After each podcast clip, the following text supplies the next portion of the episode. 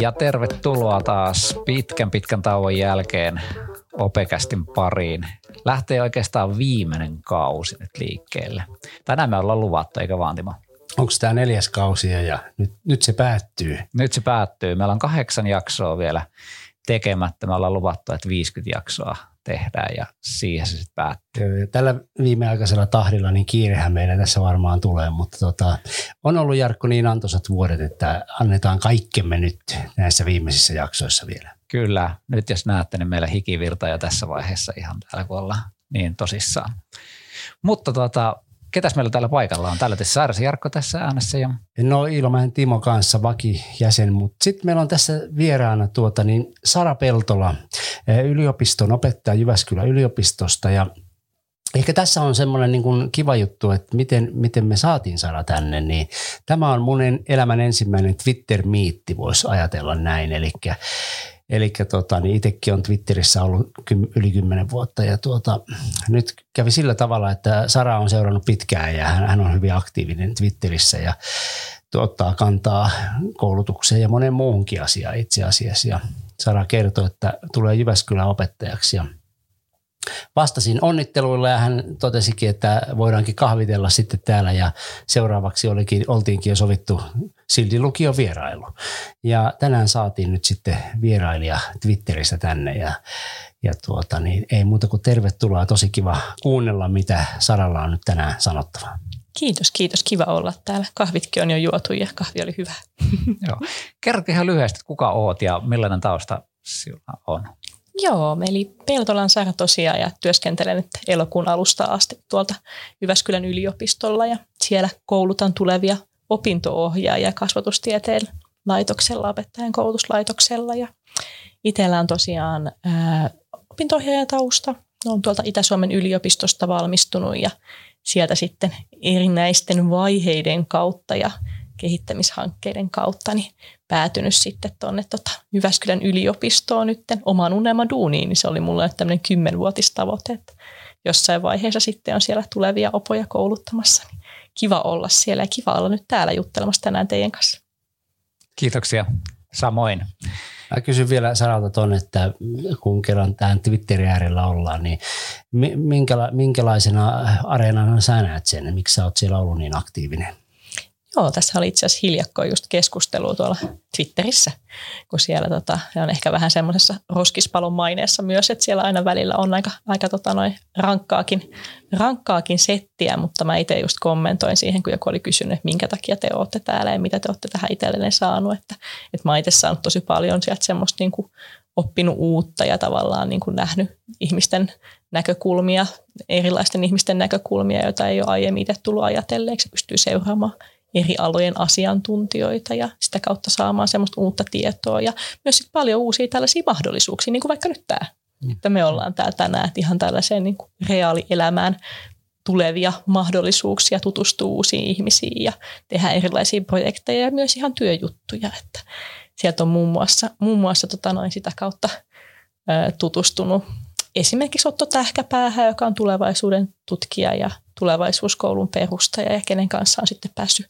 tekemään, tekemään töitäkin. Mäkin vastasin Oton twiittiin, että tulen kurssille. Eli kyllä, onko se sitten, että pienet, pienet piirit pyörii vai kuinka, mutta että kyllä paljon, paljon löytää tähän opetusalaankin. Miten Jarkko, kyllä säkin Twitterissä oot?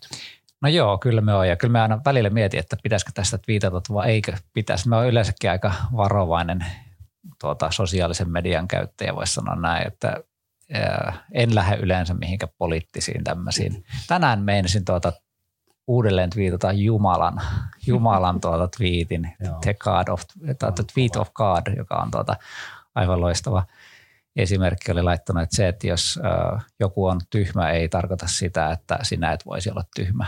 niin tuota, se oli minusta sellainen taas semmoinen herättelevä, herättelevä tiitti. Mutta joo, kyllä me niin työasioita lähinnä ja tuota, ehkä jonkun verran myös arsenaalia joskus silloin tällä, mutta, mutta en, en sen enempää ehkä siitä.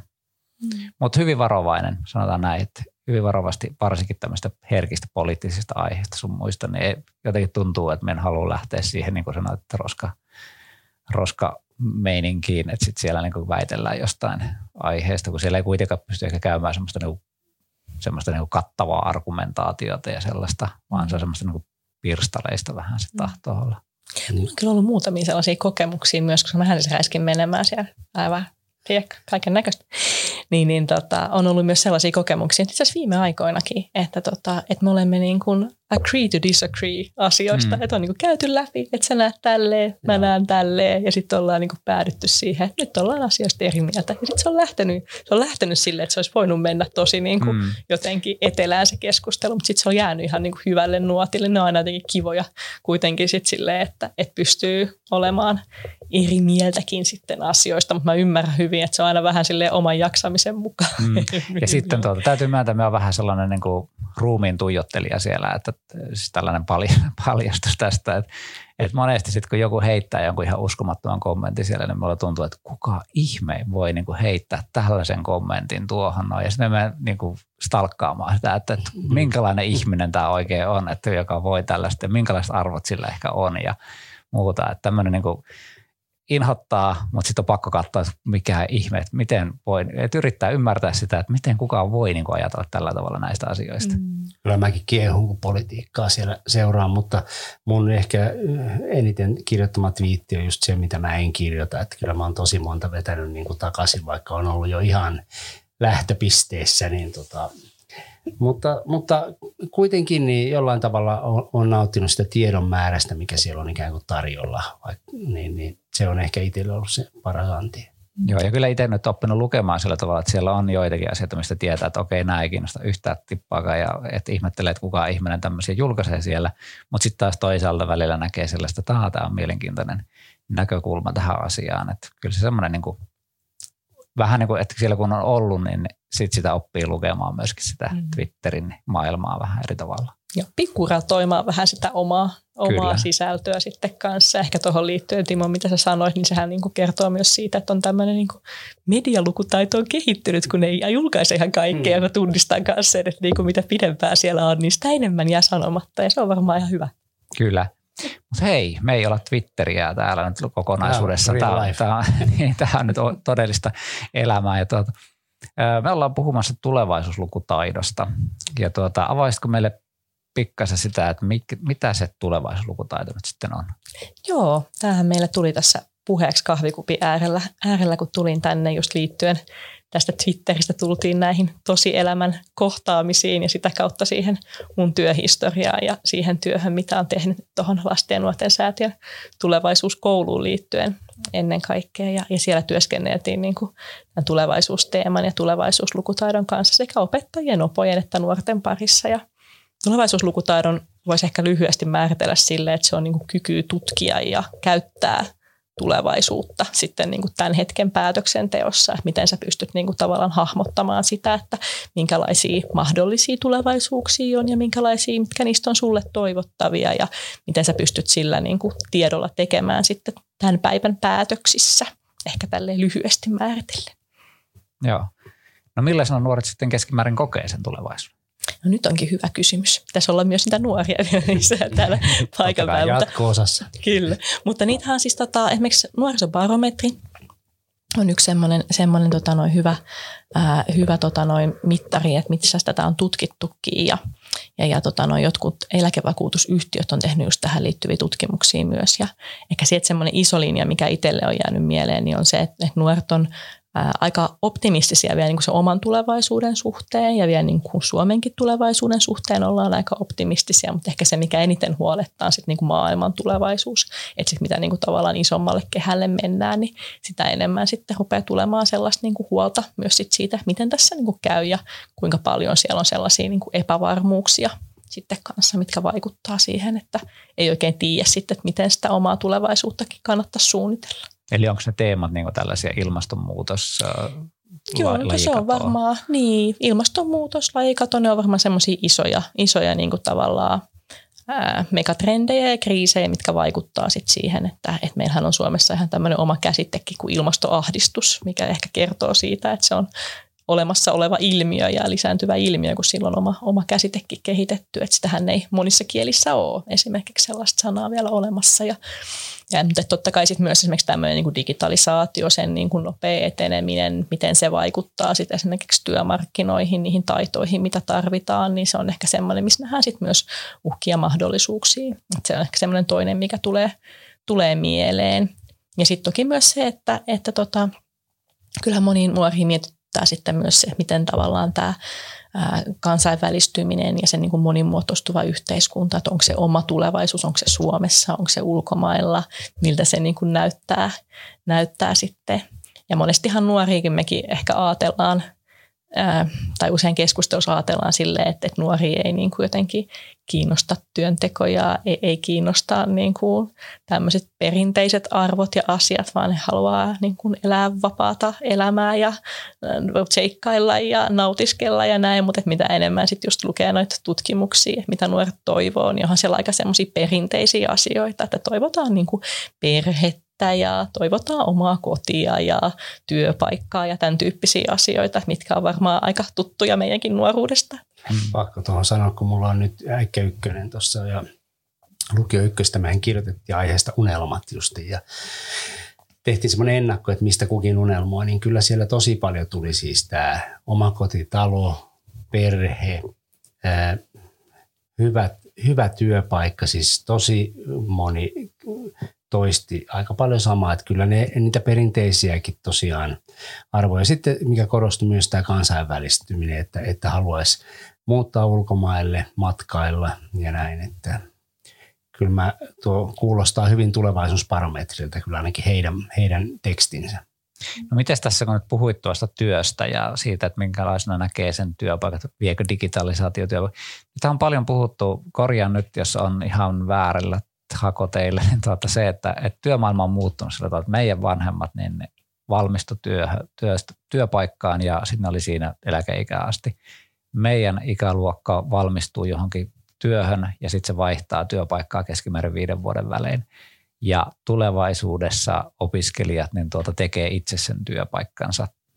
Onko tällainen niin ajattelu, tästä, tätä on joskus puhuttu, että että niin nyt meillä on tullut vaikka blokkaajia tai someaktiiveja tai muita tällaisia näin, että se on niin tavallaan he on luoneet kokonaan sen työnsä siinä ja tehneet itsensä merkitykselliseksi. Niin onko tämä oikea näkemys, pitäisikö tätä päivittää tällaista näkemystä? Kauhean hyvä kysymys. Mä mietin, että onko mä oikea ihminen sanoa, onko se oikea vai väärä näkemys, mutta ehkä jotenkin itsellä mitä ajatuksia, ajatuksia herää, niin, niin nythän tosiaan minua viisaammat sanoneet, että, että me tehtäisiin niin kuin seitsemän tavallaan erilaista työuraa, niin kuin nämä, ketkä nyt tällä hetkellä, tällä hetkellä on esimerkiksi täällä lukiossa – pitääkö se sitten paikkansa vai ei, niin se on ehkä sen keskiarvo, mikä vähän vaihtelee sitten, että joku voi tehdä enemmän ja, ja joku sitten vähemmän.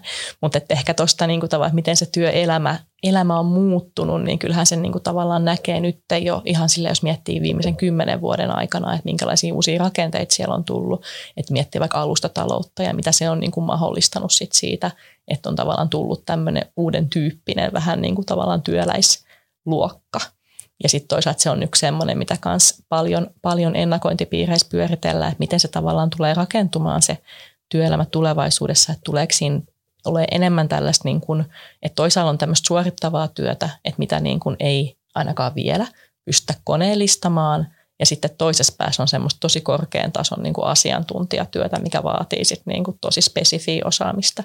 Ja sitten sit keskeltä tavallaan niin kuin sulaa sitä semmoista niin kuin alemman tason asiantuntija peruskeskiluokka duuni. Ja se on mun mielestä mielenkiintoinen ajatus, koska me jotenkin aina ajatellaan tavallaan, tai aina ajatellaan, musta tuntuu, että ajatellaan jotenkin keski, keskiluokkaiset ihmiset, kuten itsekin, että no, no mä oon tässä hyvässä, hyvässä turvassa, mä oon niin kovin fiksu, niin mua ei nyt niin vaan korvatakaan, mutta sitten jotenkin, että et missä määrin se perustuu oikeasti, oikeasti jotenkin todellisuuteen ja ja ehkä toinen, mitä mä aina mietin kanssa sitten, ja noin meidän opo, opiskelijoiden kanssa pyöritellään sitä myös, että mitä me oikeastaan tarkoitetaan, kun me puhutaan työllä. Että jos ajatellaan historiallisesti, niin palkkatyöhän on aika nuori käsite. Tavallaan palkkatyö sellaisena, kun me se nykyään ymmärretään. Ja, ja työ sitten, jos ajattelee sitä ehkä enemmän sille yhteisten ongelmien ratkaisemisen kautta ja, ja jotenkin sen niin kuin yhteiseksi hyödyksi tekemisen ja yhteisön kiinnittymisen kautta, niin sehän taas mahdollistaa sitä, että voidaan ajatella, että okei, mitä se työ on tulevaisuudessa, jos ei se ole pelkästään niin kuin palkkatyötä. Että toki niin kuin perustarpeet pitää pystyä tyydyttämään ja näin, mutta että minkälaisia rakenteita siellä voi olla, jos ei se välttämättä ole tämmöinen samanlainen. Koska sä ajattelee ihmiskunnan historiaa, niin tämähän on hyvin niin kuin lyhyt pätkä historiallisesti, kun me ollaan oltu tässä nykyisessä rakenteessa, niin se voi tulevaisuudessa olla jotain ihan muuta. Mm.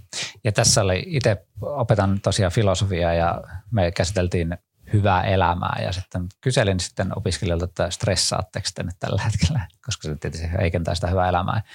Ja kaikki melkein nosti, että kyllä heillä on stressiä sitten mä kysyin, että no mikä teitä stressaa ja sitten ne luetteli niitä, että no kun pitäisi päättää mitä kirjoittaa ja mitä tulee tulevaisuudessa ja pääseekö töihin ja minkälaista se työelämä on ja mitä haluaa tehdä ja kaikkea. Että, että se tulevaisuudessa olevat asiat niin selkeästi pelottaa ja silloin kun ei ole sitä hallintaa, niin sehän on jo psykologisestikin niin kuin hankala, että se hallinnan puute, se, että joku näyttäytyy epävarmalta, niin se aiheuttaa meille stressiä.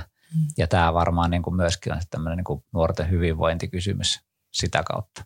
Kyllä, kyllä. Ja kyllä toki tavallaan sitten se tulevaisuuslukutaito ja semmoinen ehkä niin kuin näköalojen näkeminen ja mahdollisuuksien näkeminen versus sitten semmoinen tosi niin kuin kapea ajatus siitä, että mä oon tässä vähän niin kuin lastuna laineilla ja jotain tapahtuu ja mä en pysty siihen itse vaikuttamaan, niin onhan siinä tavallaan iso ero sit sen hyvinvoinninkin näkökannalta, että jos sulla on tulevaisuuslukutaitoon liittyy sellainen ajatus, että tulevaisuus ei niin kuin tapahdu, vaan se tehdään ja me kaikki tehdään tulevaisuutta joka päivä joko aktiivisilla teoilla tai sitten jättämättä jotain tekemättä, että sekin niin kuin vaikuttaa sellainen passiivisuuskin on siinä mielessä teko. Ja, ja tota, sitten jotenkin se, että ajatus siitä, että mä pystyn vaikuttamaan ja on just se niin kuin aktiivinen toimija siinä omassa elämässäni, niin, niin sehän on semmoinen asia, mikä sitten luo just sitä hallinnan tunnetta, niin kuin sä sanoit. Mutta toki siinäkin on sitten, että siihen pitää olla joku niin kuin peruste, mikä vahvistaa sitä, että sun pitää saada sellaisia kokemuksia, että okei, että mä teen jotain toimia, mä pyrin vaikuttamaan mun ympäröivää kouluun tai yhteiskuntaan tai mikä se on. Ja sitten sieltä niinku oikeasti tavallaan tapahtuu sen suuntaisia asioita. Mm. Että sehän ei ole semmoinen, että pystyy vaan puhumaan sulle, että hei, ja kaikki on mahdollista, sä voit vaikuttaa. Mm. Ja sitten jos se suikin tuu sellaista kokemusta, niin tässä mua usko. Ja sitten se, se ehkä myöskin niin kuin omalla tavallaan kaksiteräinen miekka, että sitten kun jos tuntuu siltä, että niin kuin kehotetaan, että hei, että te, teidän pitää toimia nyt ja tehdä päätöksiä, mutta sitten jos se niin kuin tuntuu epävarmalta se oman päätöksen, päätöksenteko, että se toiminnan ohjaus ei vaikka toimi halutulla tavalla, niin sehän taas voi olla sitä, että taaskin ollaan niin kuin epävarmalla pohjalla ja se aiheuttaa stressiä. Että varmaan niin kuin ei, ei varmaan meillä tässä hirveän hyviä vastauksia niin kuin sillä tavalla, että me ratkaistaan tämä ongelma tästä. Mutta tuota, paitsi Timolla. sopa vielä tuohon, mikä mua on jäänyt niin kuin vuosikausiksi vaivaamaan, kun on nähnyt dokumentteja nuorista, jotka elää esimerkiksi, sanotaan vaikka ulkomailla, sellaisissa olosuhteissa, jossa heidän niin kuin tulevaisuuden uskonsa on hävinnyt. Eli oikeasti niin he sanoo niissä dokkareista hän uskoo, että hän ei elä kolmikymppiseksi tai kaksivitoseksi täällä. Että, että se, että niin kuin se, äh, kuinka paljon se, äh, tämä tulevaisuuden usko siihen, että asiat tapahtuu, liittyy tähän lukutaitoon varmastikin hyvin paljon, niin tota, se on semmoinen, mitä toivoo. En tiedä näkeekö sitä täällä nyt, mutta niin kuin näin arkipäivisin, että porukka sanoo, että ei, ei, ei tästä mun jutusta tule mitään, mutta että se on semmoinen, mikä itse on jäänyt niin tosi paljon vaivaamaan. On, onko tällaista tullut? Oletko törmännyt tämmöisen tulevaisuuden uskon puutteeseen niin sanotusti? No en, en niin kuin tavallaan sille Suomi-kontekstissa hirveästi. Mulla on jäänyt kans, en muista mikä dokumentti se on, mulla on vaan jäänyt sen nuoren kasvot mieleen, kun hän tota noin niin kuin – hänet kysyisi se dokumentin ohjaaja kysyä, että mistä hän unelmoi. Ja hän ei niin ymmärtänyt sitä kysymystä, koska hänelle ei ollut tavallaan, hänen sanavarastoonsa ei kuulunut tämmöinen käsite kuin, niin kuin unelma. Että se, se ei vaan niin kuin ollut olemassa. Ja, ja se on jotenkin jäänyt niin kuin itselle, itselle palannut verkkokalvoille, mutta mä ehkä itse jotenkin jäin miettimään yhdistääkseen tuon, mitä Jarkko sanoi ja mitä sä Timo sanoit, niin, niin, niin myös sit sitä, että tähänkin ehkä niin kuin liittyy se, mikä se on se, se rakenne siinä ympärillä – tietyllä tavalla, mikä se, niin kuin jossakin sanoit, että, okei, että ulkomailla voi olla niin kuin tällainen, meillä on tietyn tyyppinen rakenne tässä yhteiskunnassa Suomessa, mikä mahdollistaa tiettyjä asioita, tukee tiettyjä asioita, mutta just se, että et, et ehkä sen nuorenkin kannalta me eletään aika semmoista atomistista aikaa myös, että ajatellaan, että sinä nyt yksin täällä teet sinun individualistisesti sinulle arvoillesi ja vahvuutesi ja näin pohjalta nyt yksin päätöksiä ja sitten sinä tässä yksin nyt selviät ja luot uran ja näin. Mutta ehkä mä jotenkin itse toivoisin, että me lähtäisiin enemmän siirtymään semmoiseen niin yhteisölliseen ajatteluun, että miten me voidaan tukea sitä niin kuin kiinnittymistä osaksi yhteisöitä ja jotenkin niin kuin sitä yhteisössä elämistä ja yhdessä niiden asioiden rakentamista, että nuorillakaan ei olisi niin kuin semmoinen olo, että, että tässä nyt ollaan niin kuin jotenkin ihan saarena seilataan, vaan että miten sä niin kuin pystyt kiinnittymään niihin muihin.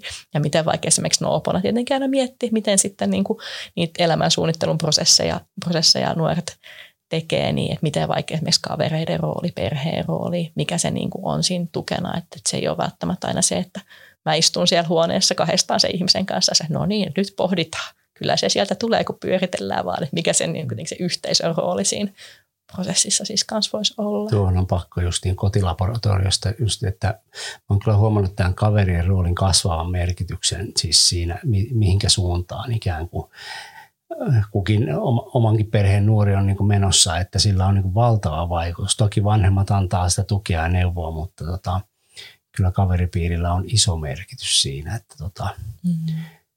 Jotenkin, jotenkin sitä on, niin kuin haluaa jopa vähän niin kuin ruokkia, että menkää nyt niiden kavereiden kanssa, saatte siellä taas sellaista hyvää, hyvää vertaistukea, mutta sellainen itsellä on jäänyt fiilis kyllä, että tota kaveruuden niin kuin iso arvo edelleen, niin sillä on kyllä iso merkitys. Että.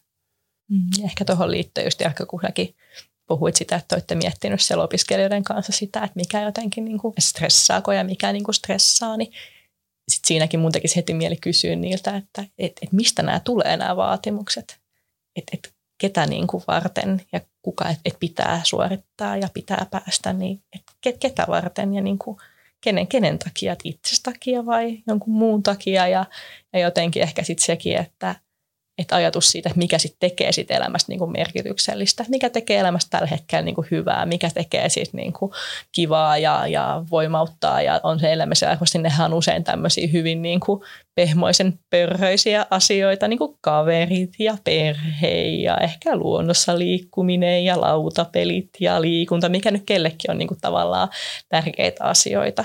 Ja nehän ei välttämättä sit liity niinku siihen, että kuinka suvereeni sä nyt oot tässä sun kouluurallasi tai työurallasi, vaan ne on niinku muun tyyppisiä asioita. Ja ehkä jotenkin niinku niiden korostaminen myös, nämä on myös niinku arvokkaita juttuja, mm. eikä vaan se jotenkin niinku tietyllä tavalla, miten sen sanoisi, siinä jotenkin niinku suoritusputkessa eteneminen. Mikähän se meidän rooli siinä sitten suoritusputken mm tukemisessa on, että sitä, sitä ne monesti miettii, että onko, onko liiankin jo semmoinen valmennuksellinen ote, että lähdetään niin kuin kohti päämäärää ja, ja näin, että sitä niin kuin toimii niin kuin tavallaan ehkä OPSin niin kuin tavoitteiden mukaisesti, mutta että onhan se semmoista niin kuin kohti, kohti sellaista päämäärää niin kuin tapahtuvaa toimintaa tuolla tunneilla. Että kyllä mä vähän niin kuin välillä mietin että onko liiankin tavoitteellista. Minulla voi sanoa sen, että kun siis oppii aina filosofia, me pohditaan hyvää elämää ja siellä nyt itse asiassa kysytään just tällaisia, että mikä tekee sitten sen elämän merkitykselliseksi ja hirveän usein se on just ne kaverit. Se tulee yleensä aina niin kuin ensimmäisenä, mutta ei kaikilla. Sitten meillä on opiskelijoita, jotka ei välttämättä niin kuin, niin kuin koe niitä kavereita, että he on niin kuin hyvä, sinut itsensä kanssa ilmankin kavereita tai ainakaan niiden merkitys ei ole niin suuri, vaikka ylivoimaisesti suurin osa toki näkee ne kaverit ehdottomasti tärkeimpänä. Ja sitten on perhe, perhe ja tuota, harrastukset, nehän siellä nousee yleensä aina siellä. Ja tuota, mutta hyviä kysymyksiä, että kuka ne sitten asettaa ne paineet, kuka asettaa meille ne paineet, mitä me kohdataan tässä näin. Että kyllähän me itse sitten loppujen lopuksi kuitenkin aika paljon niitä paineita, meillä on tavoitteita, että minkälaisia ihmisiä me ollaan. Ja, ja ehkä se myöskin niin kuin – se epävarmuus työstä varsinkin joskus on niin kuin aiheuttanut sen, että, että sit kehittää itteensäkin. Että sitten mm-hmm. jos niin kuin joskus tulisikin se paikka, että joutuisi lähteä vaikka työpaikasta, niin sitten mit, mitä, minkälaisilla eväillä lähtisi hakemaan seuraavaa työpaikkaa. Niin se on varmaan sellainen, ainakin itselläkin ollut sellainen, että pitää niin kuin ylläpitää omaa kehittämistä. Toki mä niin tykkääkin tästä niin kuin kaikista näistä jutuista, mitä teen, mutta, mutta silti se, että välillä pitää uskaltaa hypätä sitten sellaiseen ihan uudenlaisiin juttuihin, mitä käy läpi. Joo, ja ehkä tuohon Jarkko niin kuin just se, että kyllähän se niin kuin, onhan se tavallaan sellainen ajattelu, että niin kuin sinä olet itse se niin kuin tuote, mitä sinä nyt työmarkkinoilla myyt, niin se on niin kuin olemassa siinä. Mutta sittenhän siinä niin kuin samaan aikaan on, voi olla just olemassa se oppimisen ilo mm. niin kuin oppimisen Kyllä. takia, että et eihän ne tavallaan välttämättä toisiinsa poissulje. Ja just se, mitä sä Timo sanoit, että, että miten itsekin on miettinyt, että kuinka paljon sit sitä suorituskeskeisyyttä jotenkin ja niin kuin OPSin, OPSin tavoitteet ja näin, niin kyllähän sitä aina hyvä välillä ymmärrän, että niin kuin arjessa tässä, kun niin kuin tekee ja kohtaa ja niin kuin tavallaan tekee sitä opetustyötä, niin ehkä on niin paljon semmoisia kohtia, mutta että pysähtyy miettimään sitä, että kyllähän se niin kuin tavallaan se rakenne, meidän ympäröivä rakenne vaikuttaa niin kuin meihinkin ja, ja me uusinnetaan tavallaan tiettyä kulttuuria ja OPSI on tehty niin kuin tiettyyn maailman aikaan ja tiettyyn kulttuuriin, että mitkä asiat sinne on niin kuin sisään kirjoitettu, niin se on aina välillä filosofian kanssa hirveän mielenkiintoinen aihe ja tietenkin äikäkin, koska ne mahdollistaa myös semmoisen tutkailun, että miten voisi olla toisin hmm. ja sen niin kuin pyörittelyn, niin no oikein meheviä tälle tulevaisuuslukutaidon kannalta myös. Niin, sitä miettii tietysti, että mitä, mitä se pari, kaksi vitonen Timo Ilomäki opettaja tekisi. Nyt on kuitenkin 25 vuotta uraa takana ja ikä, ikääkin, että tavallaan mä oon tietyn aikakauden lapsi kuitenkin mm. ja, ja näin, mm. että tota, siksi on älyttömän hyvä, että uusiutuukin tämä väki aina. Että tota, joo, on, mutta, on niin kuin kaikkia. Joo, mutta kyllähän meillä sitten taas on jotain semmoista kokemusta, joka taas on, totta kai on. nuoremmilta puuttuu, että se on varmaan niin kuin rikkaus on se, että on molempia, on, sitä että on nuoria ja vanhempia opettajia on. sitten. Että. Ja oppilaille myös on hieno nähdä sitä, että he, mä uskon, että heillekin on niin kuin kiva, että on niin kuin sieltä kaksikymppisestä sinne kuusikymppiseen, että on mm. erilaista niin kuin mutta hei, jos me puhutaan vielä tulevaisuuslukutaidon niin kuin kehittämisestä, niin miten opiskelija tai nuori tai vaikka aikuinenkin, niin miten se niin kuin voi kehittää? Tämä itse asiassa vähän niin kuin pohjustette hyvin just äsken sitä, että mä itse näen, että yksi tavalla, mikä tuli mieleen tuossa, mitä äsken puhuitte, niin yksihan on esimerkiksi tämmöinen ihan niin kuin ylisukupolvinen dialogi tavallaan niin kuin eri, eri tota, noin, ikäisten ihmisten kanssa, eri taustoista tulevien ihmisten kanssa, että jos molemmat on auki tavallaan halukkaita oppimaan toisiltaan, niin ajatus siitä, että mitä on niin kuin aiemmin ollut ja mitkä asiat on vaikka aiemmin vaikuttanut ihan utopioilta ja sitten niin tulee jotenkin käsitys siitä, että hei, että että vaikka niin sata vuotta takaperin, niin pesukone oli utopia. Meidän niin kuin, nykyinen koulutusjärjestelmä on joskus ollut utopia. Että tulee semmoista niin perspektiiviä siihen ja toisaalta sitten ehkä niin kuin nuoret pystyy tuomaan sitten taas meille niin kuin tavallaan aikuisille ja vanhemmille sitä perspektiiviä, mitä voi niin kuin kyseenalaistaa. Että heillähän on, niin kuin, kun ei ole sellaista kiinnittymistä niin kuin rakenteisiin samalla lailla, eikä ole asuntolainaa ja tiettyjä asioita, mitkä mm. vaikuttaa semmoiseen turvallisuushakuisuuteen. Sitten hän tulee niin kuin radikaaleekin ajatuksia, että hei, että miksi tämä on näin ja voisiko tämä olla näin. Ja, ja sitten jos niillä on auki niille asioille, niin sitten hän tulee mielenkiintoisia keskusteluja. Että en ole itse asiassakin ajatellutkaan, että miksi, hän tämä, miksi mä pidän tätä itsestäänselvyytenä. Ja, ja tota, toinen, mikä on mulla itsellä aikaa ennen opinto-ohjaus, niin mun ensimmäinen, ensimmäinen elämä on kulttuurituotannon puolelta, että on valmistunut kulttuurituottajaksi ja sieltä taide- ja kulttuurikentällä tehnyt, niin, niin toinen, mikä on itselle kanssa tärkeä, minkä olen huomannut siinä omassa työssä myös hyväksi, niin on tämmöiset niin taiteen menetelmät ja niin kuin soveltavan taiteen menetelmät ja miten sillä pystyy sit venyttämään myös sitä mielikuvitusta, että mikä, mikä on mahdollista. Että jos miettii vaikka esimerkiksi äikkään liittyen, niin skifikirjallisuushan on aika tämmöinen klassinen tapa, että sen niin kuin tavallaan lukeminen ja tutkiminen ja myös itse kirjoittaminen, että miltä se voisi niin kuin tulevaisuus näyttää, niin, niin, niin se on yksi hyvä, hyvä tapa sitten niin kuin pohtia sitä.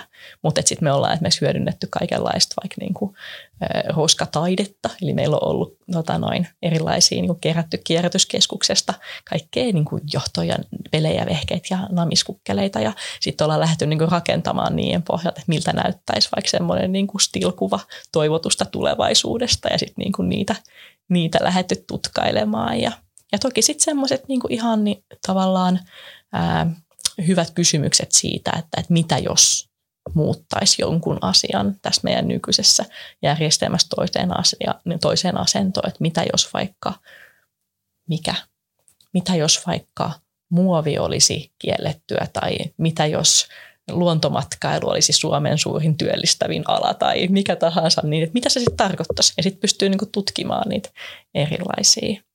Mutta siihenkin on niinku paljon just taiteen puolella menetelmiä minua taitavammilla vielä. Mutta ehkä se sellainen mielikuvituksen venyttäminen on se, mikä siinä on haaste, koska meillä on helposti mäkin olen tehnyt edes opettajan tulevien opettajien kanssa, ää, niin, niin tota, ne usein tulee olemaan, jos mietitään, että okei, mitkä on mahdollisia tulevaisuuksia, ne on yleensä aika konservatiivisia kuitenkin ne meidän ajattelut, että okei, että vaikka 20 vuoden päähän, mikä on kuitenkin tosi pitkä aika, jos miettii, että minkälainen maailma oli 20 vuotta sitten, ja jos ajatellaan, että se niin kuin muutosvauhti kiihtyy, niin mitä se on 20 vuoden päästä tästä? Niin ne on yleensä aika kosmeettisia muutoksia, että no on enemmän sähköautoja tyyppisesti, mutta et sitten että sehän voi olla jotain niin kuin aivan mm. muuta. Mutta se vaatii vähän semmoista jotenkin jumppaa, että sä pääset siitä luovuuslihaksen jumppaa. Mm. Ja hirveän usein se tuntuu, että se liittyy johonkin laitteisiin tai tämmöisiin mm, näin, vaikka se niin ei, jos ajatellaan vaikka meidän nuoruutta, kun me oltiin lukiolaisia, niin tuota, esimerkiksi vaikka sukupuolisuus tai mm. seksuaali-identiteetit sun muut, niin eihän me oltaisi voitu kuvitellakaan tällaista niin kuin puhetta, mitä tällä hetkellä on puheessa. Mm, kyllä meillä Pohjanmaalla käytiin aivan erilaista puhetta tästä, tästäkin mm. teemasta. Että tota, niin. Siinäkin on tultu eteenpäin. On, on, on todella. Kyllä, ja sitten sit se, että me ei voi oikeastaan tietää, että mitä se on 20 vuoden päästä, sitten, että millaisia niin kuin, tota, sosiaalisia suhteita täällä on, minkälaista sosiaalista keskustelua, miten valtio näkee eri ryhmät, kaikki tällainen näin. Se on, se on sitten tulevaisuuden mm. asioita. Mutta hei, otetaan vielä sellainen, että jos me ajatellaan tätä opetusta ja oppimista niin kuin ylipäätänsä, mä olen nyt koulumaailmassa täällä, niin mikä teidän mielestä muuttuu täällä koulumaailmassa? Mikä sä ajatella tulevaisu- tulevaisuudessa?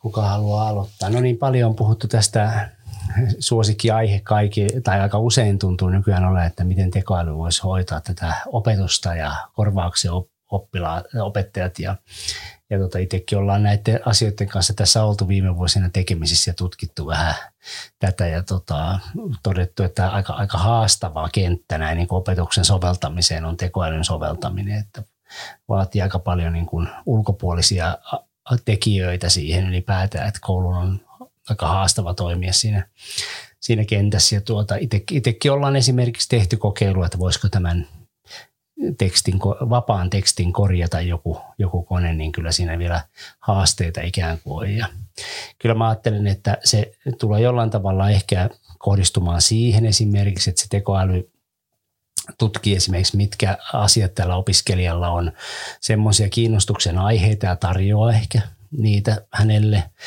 ja ehkä, ehkä sitten korjaa tällaista mekaanista, mekaanisia vastauksia opettajalle ehkä jäisi vähän pidempi aika. Ja, mutta kai me nyt varmaan ollaan sitä mieltä, että kuitenkin sillä opettajan inhimillisellä roolilla on niin kuin iso merkitys myös niin kuin tulevaisuudessa. Että voisiko se olla jopa isompi, kun joita, jotain saadaan pois, mutta tuo kehitystyö vie vielä hirveästi aikaa, että sen, niin kuin, sen on tajunnut tässä nyt, kun teema on tutkinut. Mm.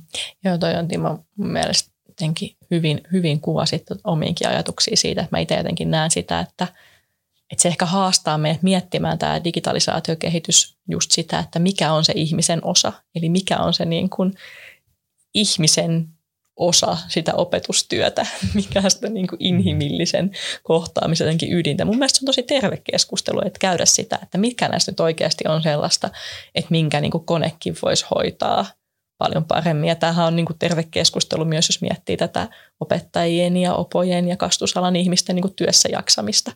Myös se, että mikä sen niin kuin työn, minkälainen se tulisi olla, koska mä en uskon, että kukaan ehkä ei, ei niin kuin tavallaan ole hakeutunut alalle tehdäkseen koneen hommia, vaan niin kuin tehdäkseen ihmisen hommia.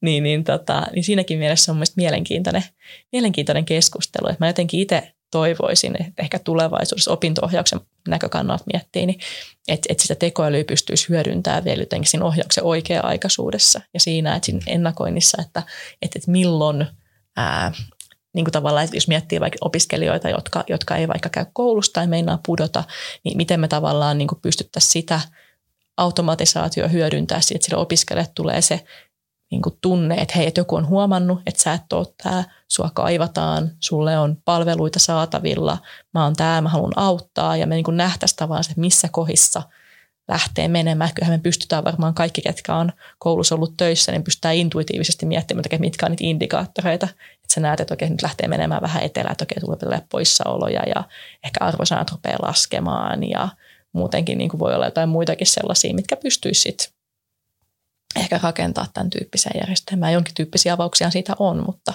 se on vielä vähän semmoisessa kehitysvaiheessa. Ja tänään palaverissa asiasta puhuttiin ja vähän ollaan tutkittu, että mitkä tämmöisiä NS-hälytysjärjestelmiä on ja vähän, vähän tesataankin pari ulkopuolista palvelua, mutta, mm. mutta se, se just, että se tieto pitää tulla sinne järjestelmään jostain ikään kuin no, oppilasjärjestelmistä ja näin. Tuota, joku asia oli vielä, mutta en muista sitä, niin Jarmo.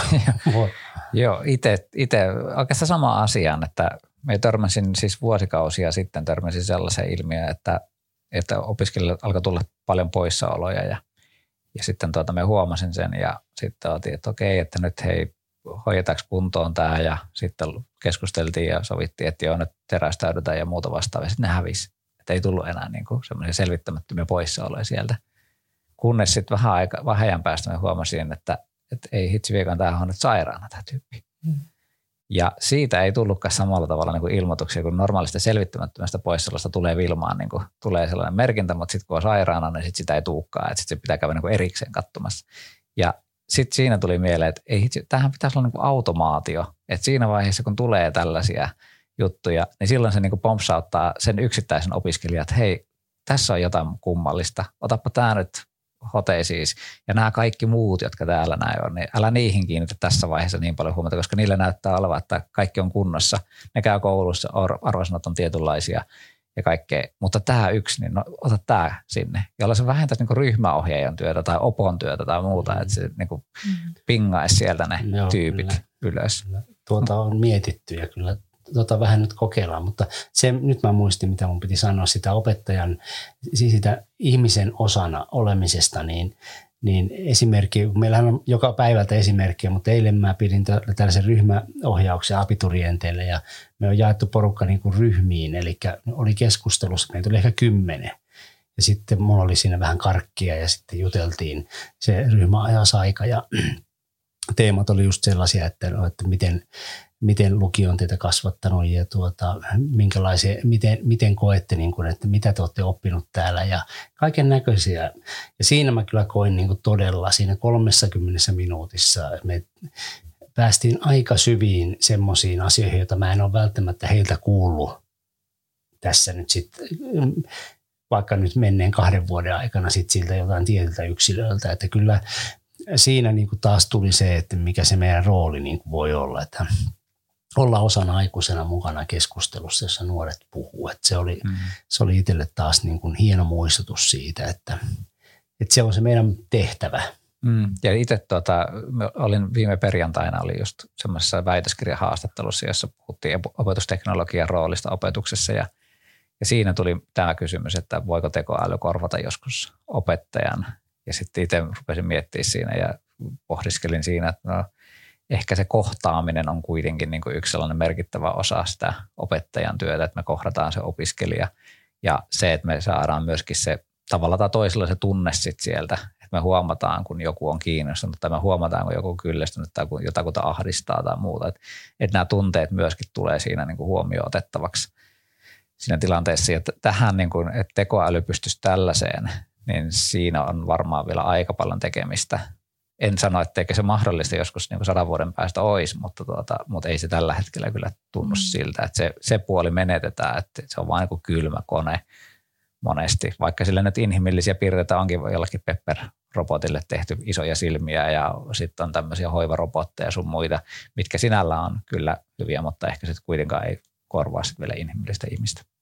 Joo, ehkä tuohon liittyy jotenkin kirjasuositus kaikille. John C. Havensin tämmöinen Artificial Intelligence, eli niin kuin heart, sydän. Ja, tota, okay, no, niin, se on, se on tota, mielenkiintoinen kirja, että siinä ehkä just niin kuin, siinä paljon pyöritellään just niin kuin ihmisen ja tekoälyn roolia ja niiden niin kuin tavallaan sitä kohtaantoa. Ja siinä oli mun mielestä mielenkiintoinen, siinä tota, John käy läpi, että sillä on aina joku skenaario siinä jokaisen luvun alussa – ja sitten se niin kuin tavallaan pyörittelee sitä, että miten se teknologia on jo niin kuin tavallaan tämä meidän keskuudessa, mikä mahdollistaisi tämän skenaarion. Ja yksi skenaario on just tällainen, että, tota, että Sonin tytär tulee kotiin seurustelukumppanin kanssa ja, ja tota noin, sitten se seurustelukumppani vaikuttaa tosi niin kuin miellyttävältä ja osaa oikein ottaa niin kuin Johnin kaikki tunteet huomioon ja vaikuttaa muutenkin tosi joviaalilta, mutta on robotti. Eli tavallaan se, että miten se niin kuin pystyy pulssista ja pupillien laajentumisesta ja niin kuin ihon kosteustasapainoista ja näin niin kuin aistimaan ihmisten tunteita ja simuloimaan niin kuin tunnereaktiota vastaan. Mutta se on niin kuin tavallaan mun mielestä mielenkiintoinen just se, että, että riittääkö se sitten loppujen lopuksi. Koska siinäkin tavallaan just tämä, tämä John, joka on siinä kertojana, niin, niin, niin tavallaan reflektoi sitä, että, että kun hän tietää, että se toinen on kone, hmm. niin riittääkö se tavallaan, että se niin kuin osaa esittää tunnereaktiota niin, ja kohtaamista, no. vai edellyttääkö se sitä, että sä niinku tiedät, että sillä toisella on se ihmisen kokemusmaailma, mistä se tulee. Ja tavallaan, että se niinku tuntee ja tietää, minkälaista on olla ihminen. Niin tämä on mun mielestä semmoinen niinku, tavallaan plus 50 vuotta tästä, mm. niin tosi mielenkiintoinen Ja tämähän on nimenomaan tämmöinen Skifi-elokuvien mm. vakioaihe, että Ex Machina vaikka, tai mm. AI, Steven Spielbergin AI, tekoäly-elokuva. Ja kerran oli muuten mielestäni, mikä sen elokuvan nimi on, jossa tuota, oli tällainen vanhus, jolle sitten hommattiin robotti ja se aluksi niin kuin vihasi sitä robottia, mutta sitten se niin kuin, niin ja se oli varassa, oli vielä se, se tuota, vanhus siinä. Ja sitten se opasti sen, että miten se, tuota, voi käyttää hyväksi siinä varkaudessa. Ja sitten se kiintyikin siihen robottiin ja, ja, ja näähän on tämmöisiä niin kuin tutkimuksia niin kuin tunteista käytännössä, että voiko, voiko robotilla olla tunteita tai voiko robotti rakastua. Ja niitä me itse keskustellaan myöskin filosofian tunnilla samoista aiheista – ja tuota, yksi sellainen muuten, mikä oli, että mikä tulevaisuudessa niin kuin voisi muuttuu opetustyössä, niin olisi sitten sellainen, että big datan käyttö, niin että miten me saataisiin niin kuin se big data sieltä käyttöömme siihen opetukseen, että opiskelijoilla olisi heti nähtävillä erilaisia sellaisia maailmanlaajuisesti, globaalisti niin kuin isot tietovarannat, mitä on, niin, niin niitä, niitä, jo, niitä nostaa. suorituksista niinkään, vaan ei vaan siis joo. Niin että, oikein Kyllä, että, että ne niin kuin pystyy analysoimaan sit sitä, että mikä, mitä maailmassa tapahtuu tällä hetkellä niin globaalisti ja sitten siellä voi nostaa niin tämmöisiä isoja datamääriä, mitä siellä on, niin sen hyödyntäminen voisi. Tällä hetkellä yritykset hyödyntää kyllä big dataa paljon, mutta se ei ole ehkä valunut vielä kunnolla tänne opetuksen puolelle. Että sellaisia sitten kaikki kehittäjät siellä, niin tuota, laittakaa viestiä sitten, että minkälainen big data opetukseen teidän esitys on. Mm, ja toihan olisi mielenkiintoinen palataksemme siihen tulevaisuuslukutaitoon kanssa, että, että niin kuin sehän on, jos tehdään tämmöisiä skenaarioita ja mietitään nuorten kanssa, mihin tulevaisuus voi mennä, niin sehän on yksi tavallaan niin kuin näkökulma siihen, että okei, mitä tällä hetkellä tapahtuu ja, ja miltä tämä niin kuin näyttää, niin, niin, niin yksi semmoinen tapa tehdä sitä ennakointia. Kyllä. Hei, vielä yksi viimeinen kysymys. Minkä te haluaisitte, että tekoäly hoitaisi? Mikä on semmoinen ärsyttävä homma, josta te haluaisitte eroa, että robotti, joka on tunteeton ja se ei voi kyllästyä eikä olla tylsistynyt, niin tuota, minkä se hoitaisi pois? No kyllä mä, tota, mä, mä niin kuin jotenkin symppaan kyllä kaikkia ryhmänohjaajia just tuossa Vilman selaamisessa ja niiden niin kuin poissaolojen selaamisessa ja onko vai eikö. Ja se ei mun mielestä ole niin kuin ihmisen loti, että, että se on, niin kuin, olen sitä mieltä, että se pitäisi saada. Ja kyllähän siis niin kuin kaikessa opetuksessa ja myös opon työssä on tämmöisiä niin kuin toisteisia juttuja, niin kuin vaikka opon työssä yhteishaku. Miten haen yhteishaussa? Miten, mikä lomake mihin? Niin se tavallaan se, että, että voisi olla jokin kärsivällisempi entiteetti, joka jaksaisi vastata siihen samaan samaan kysymykseen aina uudestaan ja uudestaan, niin tavallaan sellaisissa toisteisissa jutuissa, niin se olisi varmasti ihan paikalla. Tuo on haastava, koska tota niin, pitäisi tietysti sanoa, että äidinkielen aineiden korjaamisessa, mutta itsekin kun mä korjaan ne videona, jolloin mä pääsen juttelemaan sen opiskelijan kanssa, niin musta tuntuu, että mä en haluaisi siitäkään luopua, vaikka se on se kovin homma. Ikään kuin, että ehkä, ehkä ne olisi sitten niin kuin äikän näkökulmasta jotain jotain tuommoista niin kuin mekaanista. Toki siihen ei tarvita tekoälyä nykyään, kun mekaanisesti korjataan, että et tota niin, niin, e, ehkä, ehkä tota niin, se olisi sitten jotain tällaista ajatteluun, ajatteluun liittyvää asiaa, mutta nyt, nyt en kyllä iltapäivään keksi, mutta aineiden korjauskin on niin kuin sitä ihmistyötä. Hmm. Että en mä tiedä. Ehkä se ei ole sitten tätä ikää varten toi tekoäly kyllä minustakin tämmöiset, me komppaan nyt sitä Vilma-hommaa mm. siinä, että kyllä siinä niin kuin paljon olisi sellaista kehitettävää. Ja ihan vaikka sellainen, että jos nyt, en tiedä mikä se voisi olla, että se ei olisi tämmöinen niin kuin autoritaarinen Kiinan järjestelmä, että kun opiskelijat tulee vaikka tunnille, niin eikö sitä voisi niin kuin automaattisesti jollain tavalla, ehkä nyt en vielä siruja ole lyömässä ihmisiin, mutta tuota, joku automaat, näyttäisikö vaikka jotain viivakoodia tai jotain vastaavaa siinä ovella, että sitten se Vilma huuto, vaikka sekin on tavallaan niin kohtaamista kyllä se, että huudetaan nimiä ja katsotaan siltä, että okei se on paikalla ja silleesti. Mutta on paljon tällaisia, niin kuin, jotka niin kuin toistuu, toistuu, toistuu, toistuu ja niistä voisi niin kuin vähän nopeammin päästä sitten mm. eteenpäin. On pakko kommentoida tuohon Kiina, Kiina-esimerkkiin, koska tota, en tiedä, voi olla, että kaikki kuulijat sen tietääkin, mutta siis siellä on myös tämmöisiä järjestelmiä, mitkä niin kuin tavallaan havainnoi yksinöllisesti, että miten ihmiset keskittyy siellä tunnilla. Ja sitten mä aina välillä miettinyt, että ottaisiko ihmiset niin omiin työkokouksiin, niin aikuisten työkokouksiin semmoinen, mm. että tulee, että nyt on kyllä jääkö siellä vähän nuokkuu, että nyt on mennyt mm. vähän pitkäksi eilen sitä... telkkari ääressä. Että sitten tavallaan jotenkin se niin ajatus siitä, ja mä mietin, että, että jotenkin – se on ajatuksen taas ehkä semmoinen, niin kuin, ei, ei, ei tätä, kiitos. Joo, mä oon nähnyt myös ne esimerkit tuossa tekoälyhankkeen aikana, nämä Kiinan esimerkit ja muutama esityksenkin. Ja tuolla he tosi ylpeänä kyllä esitteli sitä Squirrel, mikä se niiden järjestelmä oli ainakin yksi, niin tuota, se, se oli aika kova.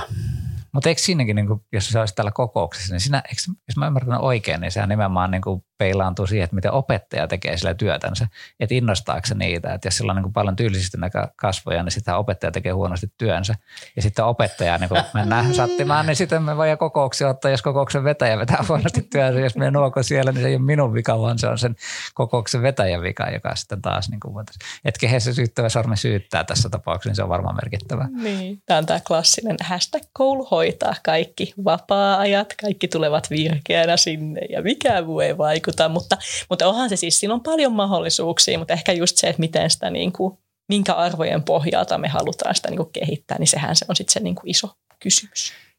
Kyllä, mutta minusta tuntuu, että sieltä alkaa tunnaria pukata ylös. Me ollaan juteltu kolme varttia tässä jo. Ja tuota, erittäin antoisat keskustelut. Erittäin paljon kiitoksia vierailusta ja tuota, olkaa turvassa ja eläkää hyvin. Ja seitsemän jaksoa jäljellä. Kiitos kun sain olla. Moi moi.